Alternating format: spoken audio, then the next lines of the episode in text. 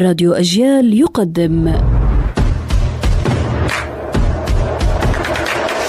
أصل الكلام عارف حجاوي؟ إتيكيت تعني قواعد السلوك الحسن. هذه من الفرنسية. والإتيكيت كانت بطاقة مكتوبا فيها قواعد السلوك داخل قاعة المحكمة. والبطاقة هي بالإنجليزية ticket ومنها جاءت إتيكيت. ومن قواعد السلوك عندنا ألا ترفع صوتك على من يكبرك سنا وأن تغض بصرك عندما ترى فتاة في الشارع.